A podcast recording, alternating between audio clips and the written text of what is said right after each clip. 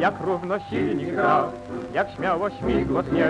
Już ginie pośród chmur najśmielszych orłów niebotyczny ślad, niestraszny mrok i mgła, niestraszny wiatr co dnie. Jesteśmy od i mędrzy o tysiące lat. Całe życie było związane moje z Dębrynem, z lotniskiem. Ojciec mój pracował tutaj jako ogrodnik. Prowadził cały ogród żywnościowy z cieplarnią nie tylko dla kasyna oficerskiego czy podoficerskiego, ale nawet i dla społeczeństwa mieszkającego na lotnisku. A mama? Mama zajmowała się domem, prawda, a więc gospodarką domową. Mieszkaliśmy w domu służbowym koło obecnie sztabu. No, jak ten sztab był budowany szkoły, to się chowanego bawiliśmy tam. Czy moje marzenia były z lotnictwem wtedy? Nie powiedziałbym. Bardziej interesowaliśmy się techniką, jak silnik działa, co się robi samolotem, żeby on leciał. Bardziej się interesowaliśmy z mechanikami, jak z pilotami. Chociaż z pilotami też mieliśmy bardzo dobry kontakt. No, dużo przyjaciół wśród pilotów. Urbanowicz, Meissner to były przyjaciele mojego ojca. Razem na ryby chodzili. Bo później Urbanowicz najsłynniejszy był jako ten dowódca dywizjonu 303 w bitwie o Anglię, prawda?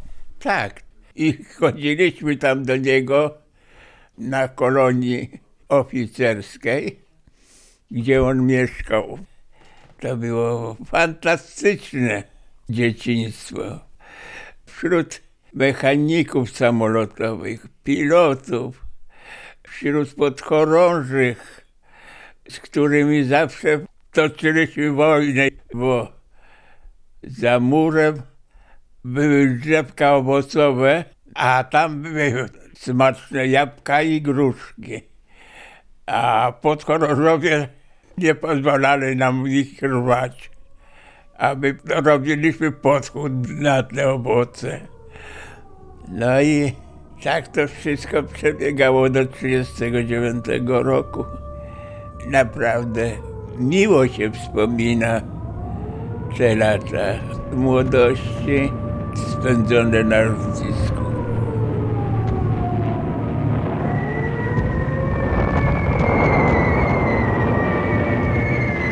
Dziś rano o godzinie 5 minut 40 oddziały niemieckie przekroczyły granicę polską, łamiąc pakt o nieagresji. A więc wojna. Przed południem drugiego padło parę bomb na lotnisko, to znaczy na pole startowe, ale parę uszkodziło niektóre budynki obsługi, na przykład elektrownię, która zaopatrywała nie tylko lotnisko, ale i częściowo miasto. Następnie w hangar y, numer 5 w czasie bombardowania byłem na lotnisku po pieniądze ojca. Bomba, która padła dość blisko mnie, bo trafiła w samolot i ja skoczyłem do leja po innej bombie i zostałem przykryty skrzydłem samolotu.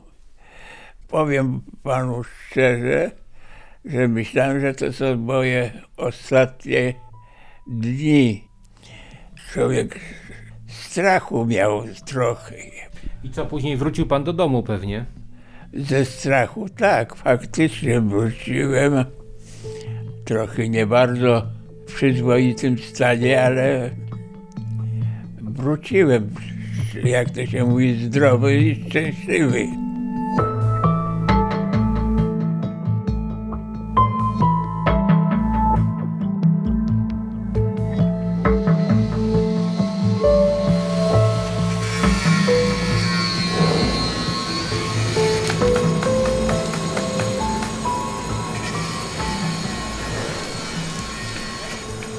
Czasie okupacji pracowałem jako uczeń w werfcie, to znaczy w zakładach lotniczych w hali, w której prawda, remontowano samoloty różnego typu niemieckie, przygotowując ich do lotu.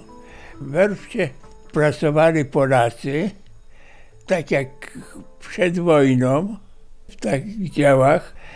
Niemcy ich z powrotem powołali do pracy i wykonywali swój zawód, tak jak i przed wojną. A więc stolarze wykonywali elementy drewniane czy ze sklejki do samolotów. Malarze malowali samoloty i tak dalej. Jako uczeń w Werfcie chodziliśmy na różne zajęcia, to znaczy pomagać Niemcom przy remontach samolotów, silników, płatowców i był taki moment, że normalne Messerschmitty T-109, to było ich wtedy ze 20, z koloru ochronnego, to znaczy takich zielono innych, przemalowali na kolor piaskowy i prawdopodobnie były one przygotowane do przelotu do Afryki, żeby tam operować i być mało widoczne na tle piasku pustynnego. Szefem, tak jak my ich określaliśmy, nowotny był. To werkmistrz. To jest mistrz warsztatów. Znał się na robocie, dość solidny, a przy tym rozumiał wszystko po polsku. Znaczy rozmawiał po polsku, tylko się nie zdradzał. Miał słynnego brata. Tak, pilota. I co on zrobił? Uratował Mussoliniego. To znaczy z gór wylądował i zabrał Mussoliniego do Hitlera. Po tym jak chcieli Włosi go zabić, tak? Tak.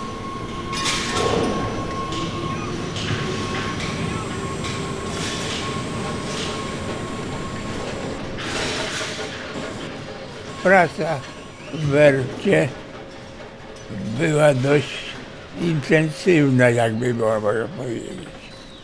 Bo od godziny ósmej do godziny szesnastej, a chwilą przejścia na szkolenie jako uczniowie, to pracowaliśmy do drugiej, a o drugiej udawaliśmy się do szkoły na ulicę Warszawską. Tam przeprowadzali z nami szkolenie z zakresu znajomości języka niemieckiego. Było to złe, że ta cała szkoła mieściła się przez ścianę z żandarmerią. Komendantem żandarmerii wtedy był Peterson, który później został zabity. On nie tylko się nad Żydami znęcał. Wystarczyło, że ktoś tylko powiedział, że Peterson wyszedł. Najbardziej prężny rynek w ciągu pięciu minut był likwidowany. Wszyscy uciekali, jak nie wiem, kryli się, żeby nie wychylić się za przeproszeniem powiedziawszy i nie pokazać się Petersonowi, dlatego że Peterson nie pytał się, on strzelał. On miał zadowolenie, jak zabijał. No i przenieśliście się do innego budynku ze szkołą, tak? Tak, przenieśliśmy się do ładunku właśnie zwanej Europą. Też to na ulicy Warszawskiej. A później jak po tej Europie jako pomocnicy niemieckich mechaników byliście, tak? i wykonywaliśmy ich polecenia. To wszystko, które należy robić przy samolotach, a więc osprzęt i inne sprawy, to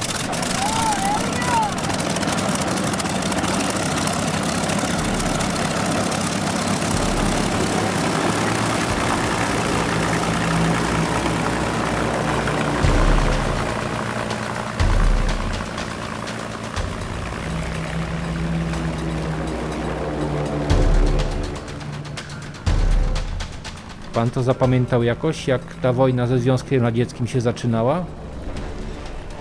jak ona się zaczynała, to my tylko tyle mogliśmy się zorientować, jak na owe czasy, chociaż nie wiedzieliśmy co z tego.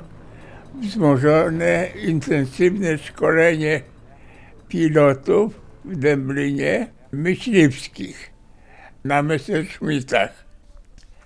No i pierwsza rzecz, jaką przy tym, to były szczątki radzieckiego myśliwca Ła-5 przywiezione do Dęblina i pokazane jako zestrzelonego, jakie samoloty mają Rosjanie, że tylko drzewo, dykta i płótno, a nic stalowego, blachy ani inne rzeczy.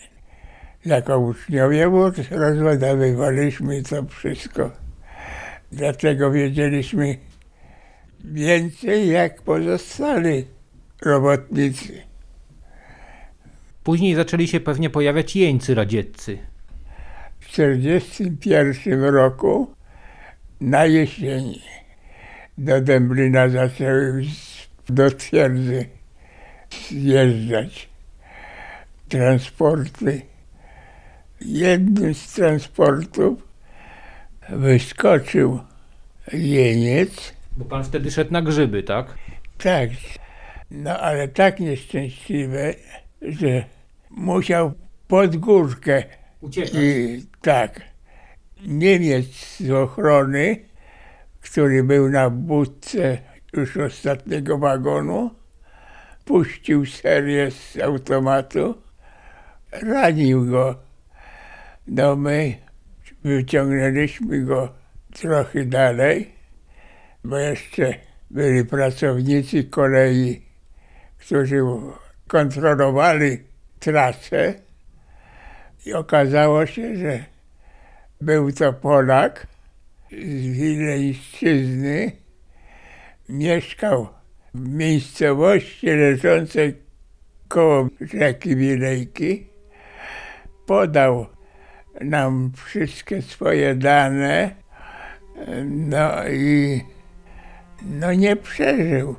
I jego grób do dnia dzisiejszego chyba jest, gdzie on wyskoczył, no trochę dalej pochowany. A co z tymi danymi? Kiedy przyszli Rosjanie, zgłosiłem się do komendanta wojennego, jak to się mówiło wtedy, i podałem. I odpowiedź komendanta była, że Rosjanin nigdy się wrogowi nie poddaje on jakby przeżył, to znalazłby się i tak na Sybirze.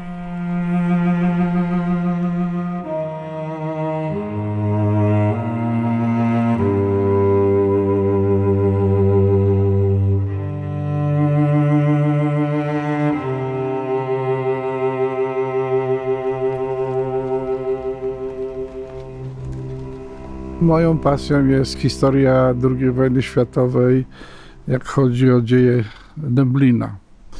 I jedna z takich bulwersujących e, sytuacji, która się pojawiła, dotyczy kaźni. Ja to zamieściłem w takiej książce, którą napisałem w 2010 roku, Twierdza śmierci Stalak 307.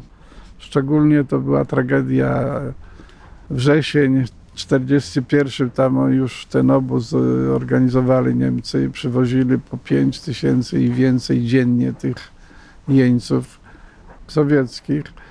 I często nawet w odkrytych wagonach wieźli aż tam spod Moskwy czy skądś.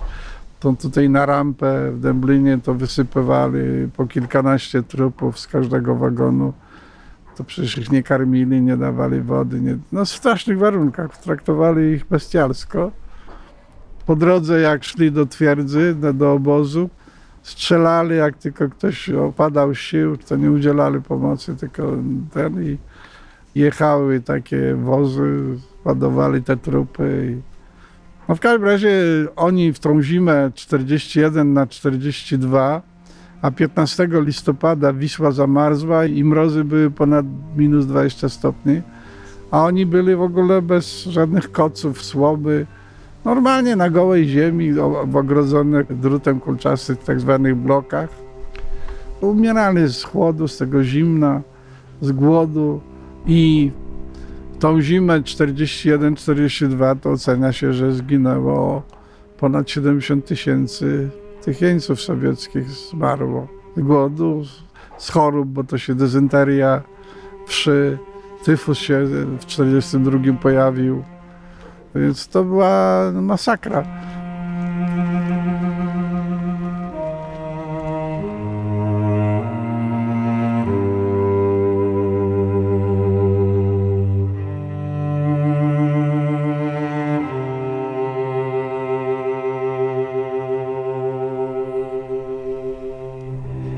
Tyfus to jest taka choroba, która nie wiadomo z czego moim zdaniem powstaje. Jest pan zdrowy i okazuje się za 24 godziny, że pan jest chory na tyfus. I tego się Niemcy najgorsze bali. I postanowili jakoś przeciwdziałać, tak? Przeciwdziałać o tyle, że robili tak zwane kwartanny a więc izolację i pracowników, to znaczy na przykład jak w werfcie, tylko się mógł pan spotykać z pracownikami werftu, żeby nie przenosić tych zarazków tyfusu na innych. Kwarantanna przeważnie trwała trzy miesiące. O jej skrócenie musiał decydować lekarz Niemiec, o przedłużenie tak samo. Więc wtedy ja bardzo dobrze trafiłem. Skierowano mnie do wyremontowania, jakby można by powiedzieć, i do robienia kluczy do kilku zamków w tak zwanym kwadracie. Faktycznie, że ten budynek był kwadratowy, zajmowane przez Niemki z obsługi.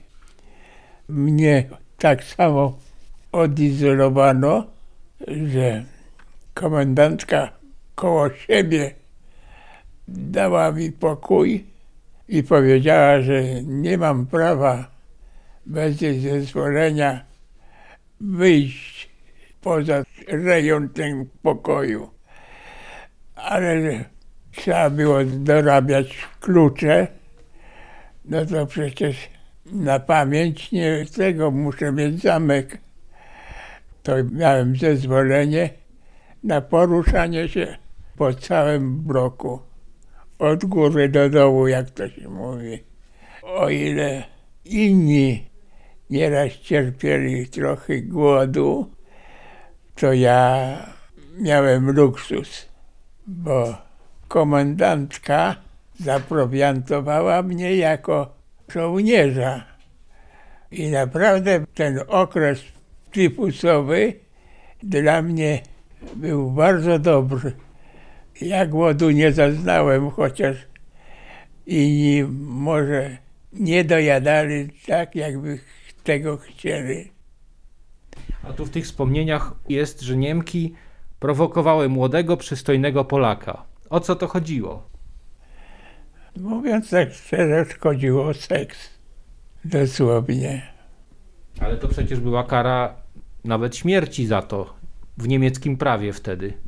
A, prawo było prawem, a życie było życiem, wie pan.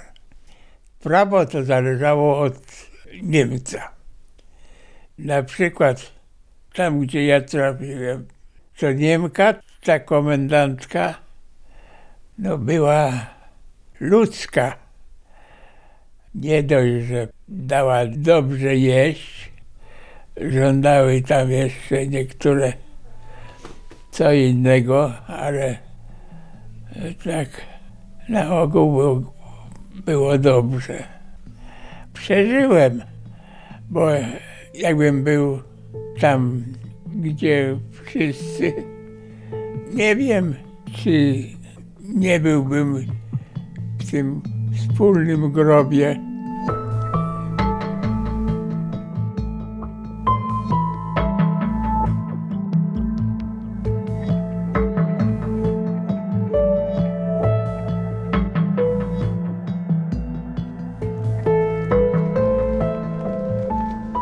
Ja się koncentruję na Dęblinie i piszę od czterech lat taką epopeję żołnierze dęblińskiego podziemia. Udało mi się już zinwentaryzować 437 osób dębliniaków, którzy byli w AK. Opisałem ich życiorysy i mam składy oddziałów partyzantków, mam grupy dywersyjne, mam akcje bojowe. Już w tej chwili mam kolejne 400 stron tekstu. Ostatnio dyrektor Muzeum Sił Powietrznych, pan Paweł Pawłowski, namówił mnie na napisanie takiej książki, którą nazwałem Konspiracja i ruch oporu na lotnisku w Deblinie w latach 39-44. I właśnie 2 września była promocja tej mojej książki. A na lotnisku mieszka, bo tam do córki tam go przenieśli, pan Stanisław Wiak, on ma 95 lat. I on wspaniale pamięta wszystko, co się działo przed wojną na lotnisku, w czasie wojny i po wojnie. Bo on mieszkał na lotnisku, chodził do szkoły na lotnisku. Później jak przyszła wojna, to chodził do wieczorówki, na mechanika się kształcił u Niemców i pracował jako uczeń na warsztatach.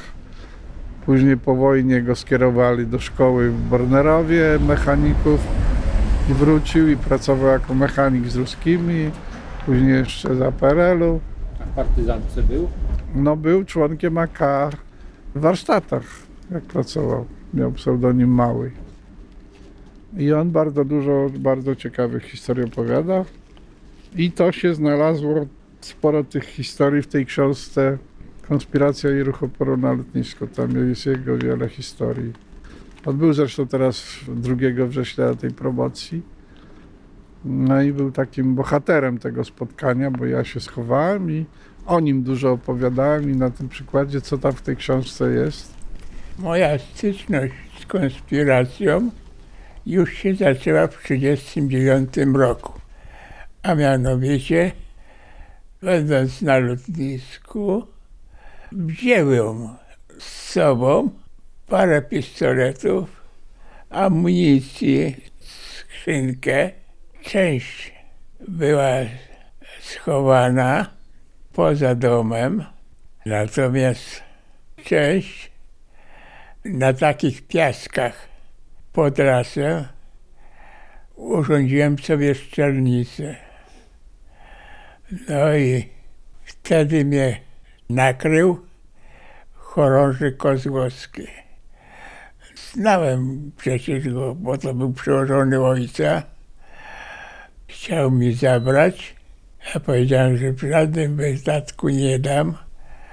No to wtedy doszliśmy do takiej ugody, że będę opiekował się tą amunicją i pistoletami, ale żeby bez jego wiedzy nie wydawać. Bo miał pan wtedy dopiero 13 lat. Tak, w byłem wtedy. To była piąta drużyna lotnicza, ale wtedy przyrzeczenie harcerskie, czy dane słowo harcerza było więcej warte jak nie wiem co. Niedopuszczalne było, żeby harcerz dając słowo złamał go. Pan wtedy dał majorowi, tak, Kozłowskiemu słowo harcerza?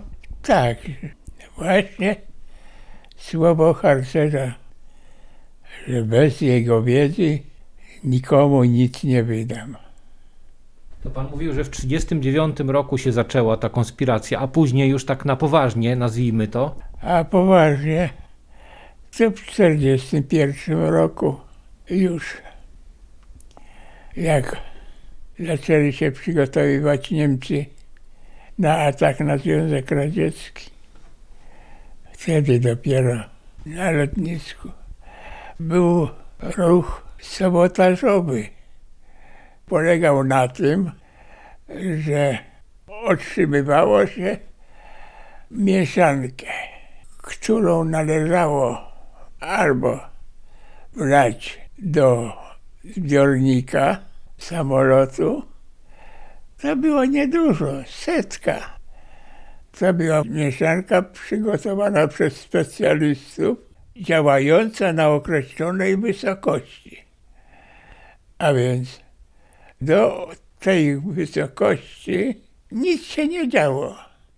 Powyżej tej wysokości dopiero ta mieszanka zaczęła działać. Przestał silnik pracować, I samolot spadał, tak? tak. Nie było ciągu i samolot z tego. Tu takie nazwisko Mieczysław Klimkowski mam. On jakieś otwory nawiercał, takie wielkości, że oko ludzkie nie widziało tego, w cylindrach. On miał jeszcze przed wojną wiertło o małej średnicy, milimetra, może mniej. I robili otwór na przykład w baku. I ten otwór z początku zaklejali, ale kiedy przyszedł ten czas działania, to pomaleńku odkrywał się ten mikroskopijny otwór. No i ta mieszanka kropla po kroplu wyciekała. Silnik wtedy zawodził. A jak spadł samolot już, no to koniec był ze wszystkimi. Tutaj ten samolot, który spadł, to był Herscher 129. I na skutek akcji dywersyjnej ten samolot spadł. O, to jest część z tego samolotu, który tu niedaleko spadł. To jest zawór od zbiornika ujemnych przeciążeń. Nie wiem, czy pan wie. Jak samolot leci lotem odwróconym, to bierze paliwo z drugiego zbiorniczka no około tam 40 sekund może lecieć lotem odwróconym w czasie pokazów. Nie wiedziałem co to jest. Dopiero mi powiedział, rozmawiałem z człowiekiem, który ma w tej chwili 94 lata, też tu jest w książce pana Tadeusza Opieki, Stanisław Wiak. I on dopiero mi powiedział, co to jest. Bo ja wiedziałem, że to jest od samolotu, bo znalazłem to w tym miejscu. O, bo on w tym czasie, zarówno jego ojciec i on pracowali tutaj na zakładach. Pan Wiak był też w AK, też tam w tych sprawach dywersji. Tak jak opowiadał, tu cieli drzewo. I on miał za zadanie, bo to młody chłopak był, ostrzyć te piły. I takim ostrzył, że te piły pękały. Teraz jakimś skrótem, tędy, tak? Y, tak, tak, tutaj pójdziemy bliżej. bliżej. Były też przypadki, jak broń znikała. Przeważnie broń znikała z samolotów stojących przy hangarach 9-10. Przeważnie karabiny maszynowe, sprężone. to znaczy podwójne. I co się z tą bronią później działo? Zasilała oddziały partyzanckie. No to jest taka historia. Janek Wojciechowski Gryf w nocy ze stojącego na hangarze Messerschmitta wymontował karabin maszynowy, a potem jeszcze do niego amunicję. Później Niemcy poszukiwali sprawców. Po karabinie zostawił złotówkę na miejscu, regulując rachunek za broń. Nie bardzo było dobrze, bo na złotówce były odciski. I Niemcy od wszystkich pracowników lotniska, który kiedykolwiek miał styczność z lotniskiem, pobierali odciski i porównywali. Tam była taka jedna rzecz.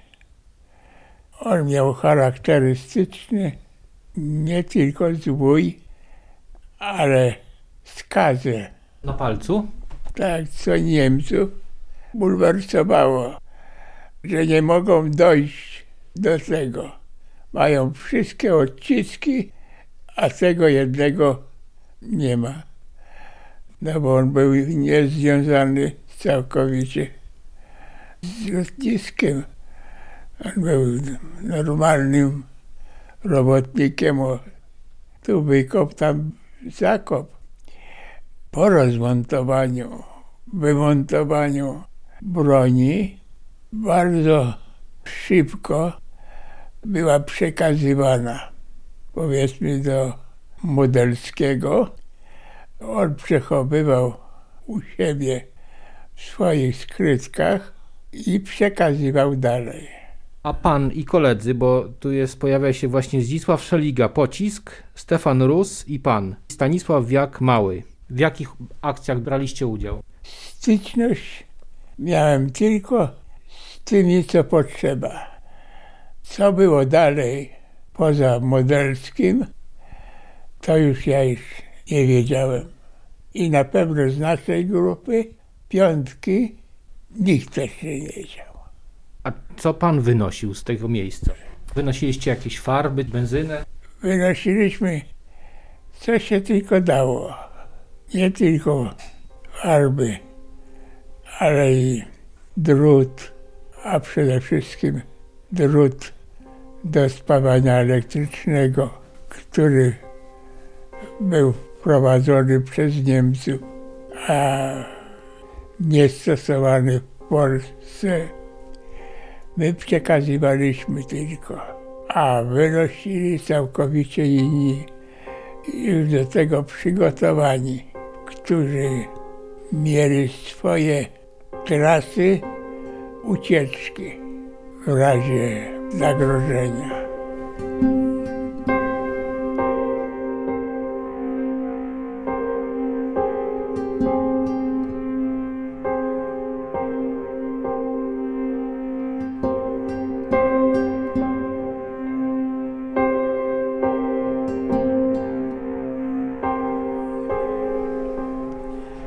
Do pewnego okresu czasu Niemcy nie orientowali się, że zginęło paczka czy dwie amunicji, to nic. Że tam automat zginął, a to nic. No bo na front więcej ginie. Więc Niemcy jak się zorientowali, zaczęli stosować różnego rodzaju pułapki. Między innymi posypywali proszkiem. Karabiny samolotów, stojaki z bronią, y, ładownice z amunicją. Tak. Przeważnie był to kolor zielony, czerwony, piaskowy taki. Ni to żółty, ni to z tego takiego, że jak człowiek dotknął, wziął, ten proszek się przyklejał do rąk. No i kiedy powiedzmy sobie naświetli się pełnymi promieniami, to wykazały kolor taki czy inny.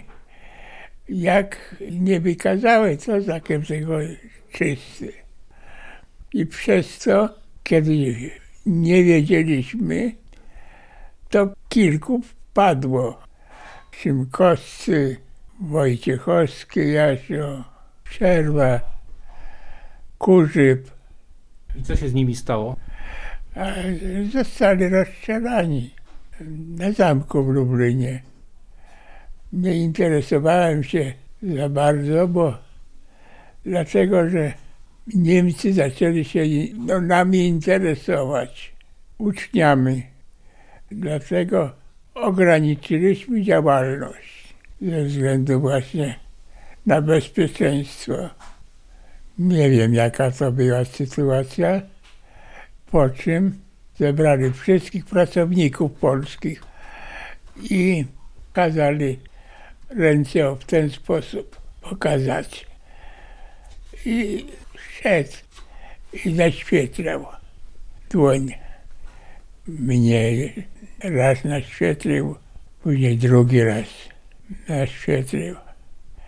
Czy przez przypadek, czy coś mu się nie tam nie tego, tego to nie powiem. Tylko wtedy faktycznie, że miałem nogi tak jak z gumy, ze strachu.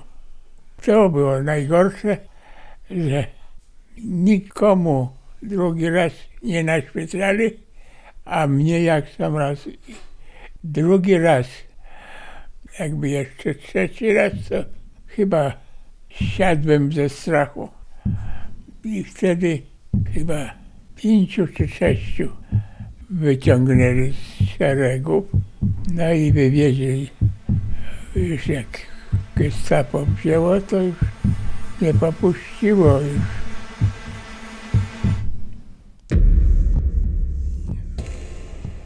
Zbliża się front, 44 rok, no i pan musi uciekać. A to uciekaliśmy z całą rodziną. Najpierw do Ułęża, do dziadków i do stryjka zostali, a ja przeprawiłem się przez Wieprz do Guździka, a na mapach Poręba jest. Niemcy tutaj kazali mi kopać w lipcu rowy, tam wiesz, nie wiadomo co zrobią.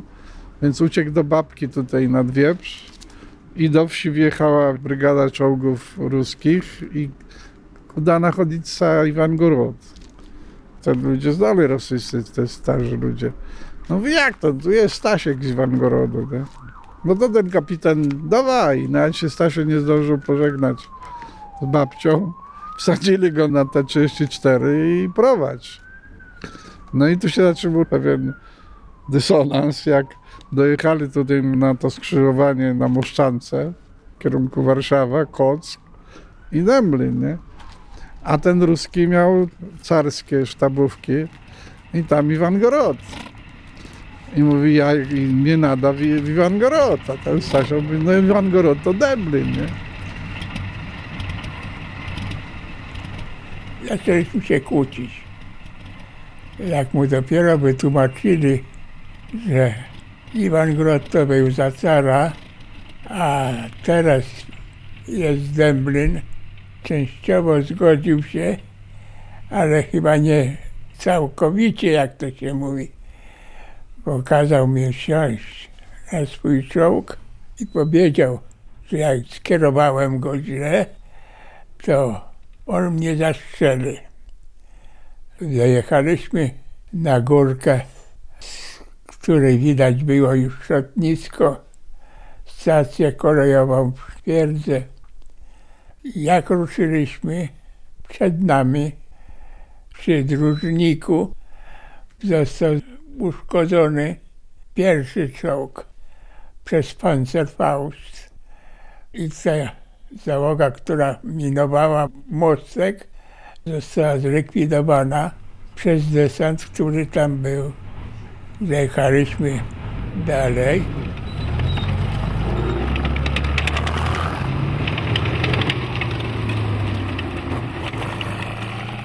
No i faktycznie tam na wysokości z Żar, Kleszczówki poszły czołgi przez Kleszczówkę na lotnisko kilka czołgów T-34, jeszcze oni mu mówił, żeby broń Boże nie zjeżdżali z traktu, bo tam bagna były wtedy na tej kleszczówce tutaj już od Bobrownik. No i tam wjechali, Niemcy nie bronili lotniska, już było w zasadzie opuszczone. Drugi ten zagon czołgów szedł prosto w kierunku na Irenę, na ulicę Warszawską, na twierdzę. A tu przy, w Żdżarach pokazał, że w prawo jak pojadą, to opanują stację kolejową, węzeł kolejowy. No i się rozdzieliły na trzy zagony te czołgi. A Stasio tutaj jechał przez Warszawską. Stracili cztery czołgi, bo Niemcy bronili właśnie się w ten sposób, że tutaj na tym przejeździe kolejowym na Warszawskiej ustawili najgroźniejsze działa, jakie dysponowali w czasie II wojny światowej. To były te działa 88 mm, takie duże. One były właściwie pełniły funkcję pierwotnie jako przeciwlotnicze, ale mogły właśnie skierować lufę do poziomu i okazały się w praktyce, że są bardzo skuteczne na czołgi. Później drugie działa ustawili tu na Wiślanej od strony stacji kolejowej i w sumie to 10 czołgów y, Rosjanie stracili, jak wyzwalali Demblin. No ale jak już te cztery czołgi im rozbili, to ci Rosjanie wpadli w taką wściekłość, że staranowali te działa i po prostu masą czołgów je zniszczyli i w załogę wybili do, do, do nogi. Jak już lecieliśmy przez to działo przeciwlotnicze, to nie zapomnę tego krzyku tych Niemców gniecionych nie tylko już działem, ale i gąsienicami czołgu. Ten krzyk, ten jęk czy jak, naprawdę to się nie da opisać. I doprowadziłem do mostu drewnianego. Za to on odciął od siebie order za odwagę i bohaterstwo i mnie przypiął, że miałem odwagę i bohatersko się spisałem do końca. No i on kazał się zgłosić do komendanta wojennego z rozpisku od niego. No i faktycznie ta rozpisku była bardzo dobra, a mianowicie otrzymałem przepustkę, że mam prawo poruszać się w strefie przyfrontowej. I dla pana wojna się skończyła. Dla mnie się skończyła wojna. Co się ze mną stało, to nie wiedzieli. Dopiero później matka zdecydowała się przyjść do domu, a ja już byłem tam i z przepustką, prawda, tą przyfrontową. Także mogłem sobie chodzić swobodnie jako, prawda, bohaterski Polak, który zdobył swoje miasto.